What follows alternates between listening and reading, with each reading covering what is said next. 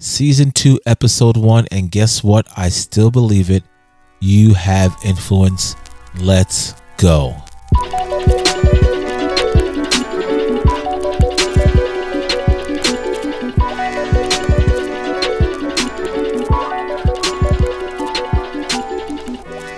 Welcome to season two of the Himfluencer podcast, a podcast created to equip and empower Christ followers with this one truth.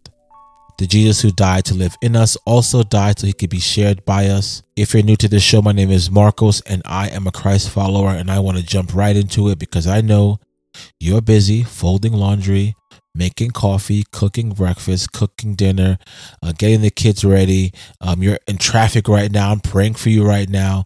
Uh, let's get into it right now. Since this is the first episode of the season, let me tell you a little about the word influencer. I believe influencers point people to things or products or even services. A Himfluencer, which is anyone who has accepted Jesus Christ into their heart, points people to Jesus. And that authority and a responsibility is something too valuable to misuse. We have a job as Christ followers to share two things the love of Jesus Christ and the message of the cross. So, yes, if you've accepted Jesus Christ into your heart, you have influence. So, let's get right into it. A few weeks ago, I took a trip to Sight and Sound Theaters in Pennsylvania to check out the showing of David. So the night before the trip, I kind of wanted to see how long it was going to take me. So I opened up uh, my favorite travel app and, and looked at how long the drive would be from New York to Pennsylvania. And it gave me estimated time. I kind of wasn't uh, thrilled with that time. So I said, let me try another app to, to uh, determine how long it was going to take me. And I checked it, gave me a similar um, time frame. And I said, wait, I don't like that either. Let me go to another app as if that next app was going to be different. And it wasn't. It gave me the same time span and a similar answer of how long it would take me to get from New York to Lancaster, Pennsylvania. But however, in this process, I learned something extremely phenomenal. Regardless of the app I was using, they were all concerned with one thing. All of the different algorithms, all of the different vendors, all of different companies, it didn't matter. Every single app uses one thing to spit out an estimated time of arrival. So, what is that one thing every app needs in order to calculate directions and timing for you? The one thing each and every app was concerned about was where am I right now? Where am I sitting right now? As long as I gave the app that information, it was able to calculate how long it would take me to get from A to point B. But if I didn't tell it where I was right now, where I was leaving from, I couldn't get a, a proper estimation. Now, I can imagine wherever you are in life and whatever walk you are in life and you, wherever you find yourself, there is a desire for you to grow, a desire to get from one place to another. There's a desire to move forward. And I can also imagine you may even have a specific destination in mind. And I can even go further out on that limb and say, I'm sure that you may have a, a, a clear note as to where God wants you to go. And wherever you find yourself in that range, it is impossible for you to receive clear information on the steps you need to take until you are honest with where you are right now. Our call to live our lives so Jesus Christ is known hinges on how we are able to move forward.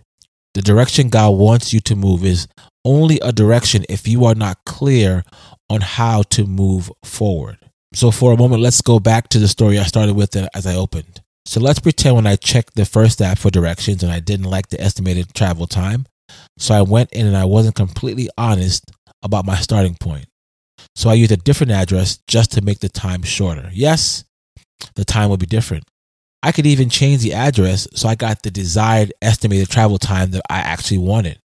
It would still be inaccurate because I wasn't honest with where I was.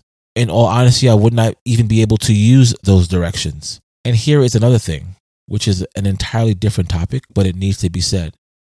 If I put in an inaccurate starting point, the directions I received wouldn't necessarily be wrong, but those directions would be wrong for me. Now, one of the most well known and talked about accounts from the Bible is the account of Adam and Eve. Now, who ate the fruit? Who was responsible for this happening? Was it Adam? Was it Eve?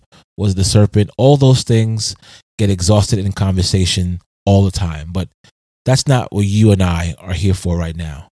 I want to talk to you about what happened after the fruit was consumed. Adam and Eve had their eyes opened. They were now aware of things God did not intend for them to be aware of.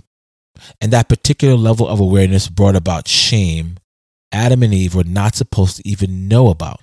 Now, side note, if this is your first time listening to the podcast, I'm always talking about the Bible reading plan that my family is on right now, and here I go again.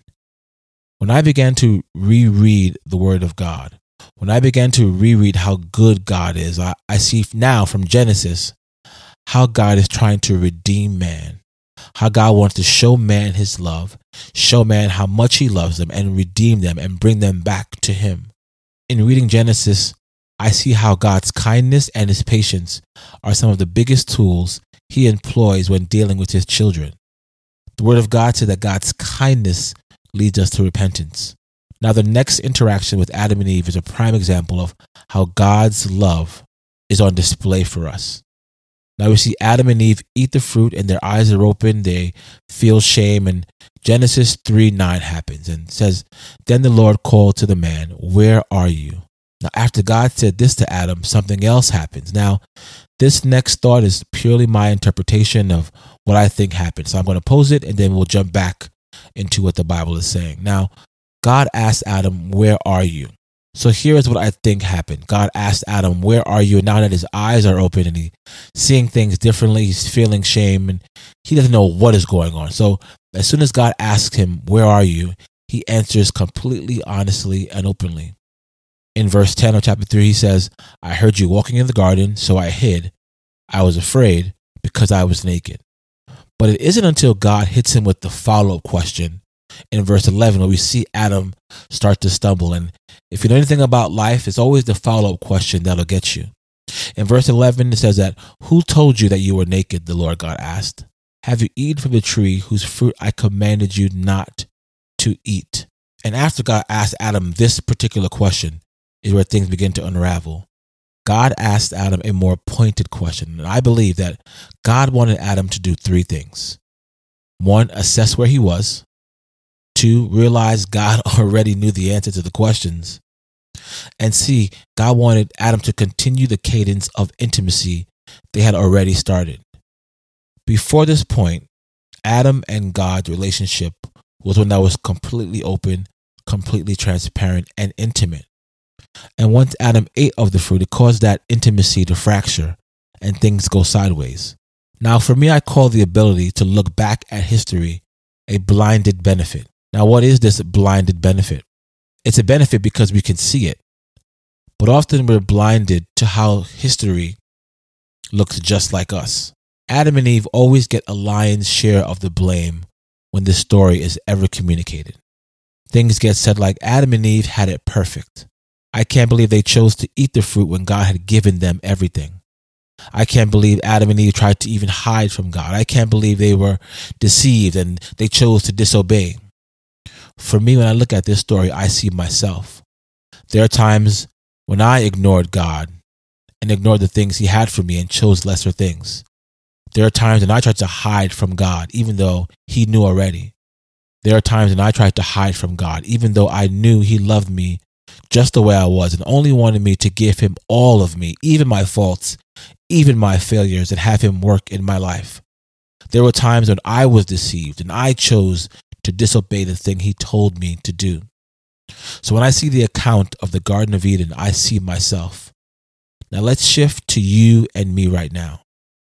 I believe, just like Adam, God created you on purpose for purpose. I believe, just like Adam, God breathed his breath into your lungs. I believe, just like Adam, God has given you a very important responsibility to take care of. And I believe, just like Adam, you once found yourself in a place where it wasn't your best day. Now, if season one of the podcast had a theme, I would say it focused on being, being a child of God, being who God has called you to be, stepping into that and, and walking with that authority. If I had to choose to give season two a theme, I think we're going to focus on growing. Now, I can't imagine it's easy for you or I to remember a time when we didn't have our best day or you may be at that position right now. But let me give you some good news. I believe just like Adam, God created you for a purpose. I believe just like Adam, God breathed his breath into your lungs. And I believe just like Adam, God has given you a very important responsibility. And like I said at the top, our responsibility as children of God is, is to share two things the love of Jesus Christ and the message of the cross. So, how do we grow past moments like this? How do we answer the where are you question when God shines his light on our hearts? We grow past moments like this when we choose to find joy and life in serving God and doing what, what he has called us to do. Psalms 37, verse 4 says, Take delight in the Lord. Now I'm going to stop right there. Take means that's an offensive to take it, to obtain it, to go out and get it. Take delight in the Lord, and he will give you your heart's desires. Now, if there were a section of verses that are misunderstood, this verse would probably uh, be looped up in the in that bunch.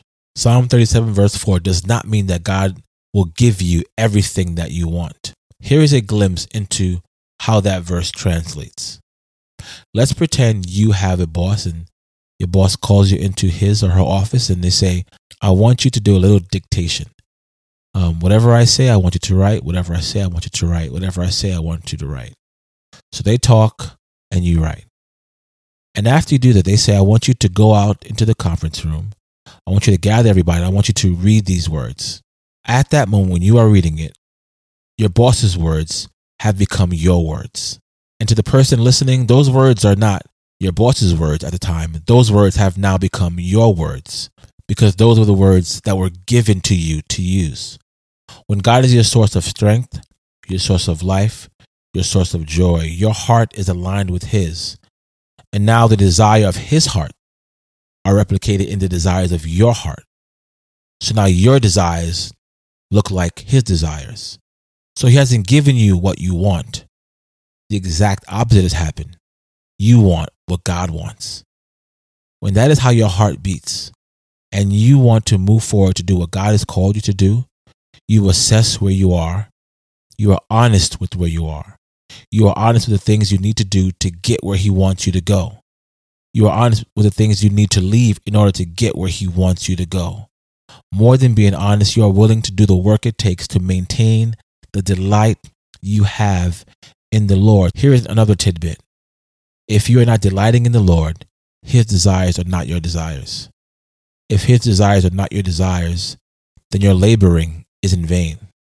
If His desires are not your desires, then his will for your life is not being accomplished.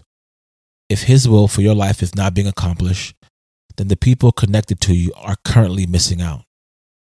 So, with all the love of Jesus I have on the inside of me, knowing God loves you, knowing God has a plan for you, knowing God has created you to be a conduit of his love to the people around you, knowing God has given you dreams and ideas of things he wants to do through you, knowing all of that, I want to ask you, where are you? Are you living for the delight of the Lord? Or are you settling for the approval of man? Are you living for the delight of the Lord or are you living for the glory of self? Are you living for the delight of the Lord? Are you afraid to take the next step he wants you to take? Now, we will never know what could have happened if Adam would have answered God wholeheartedly every time God asked him a question. However, as I read throughout Genesis, I see people who fall short. I see people who assess where they are openly and honestly. I see people who trust God enough to delight in the Lord and trust Him with their future. So, again, where are you? Are you at a place where you're delighting in the Lord? If not, you can get there. Thank you for spending this time with me. If you haven't already, connect with the podcast on social media, stop by and join the conversation at the Himfluencer Podcast on Instagram. Remember, wherever you go, your influence matters. I look forward to being with you on the next episode. Until then, keep influencing for Him.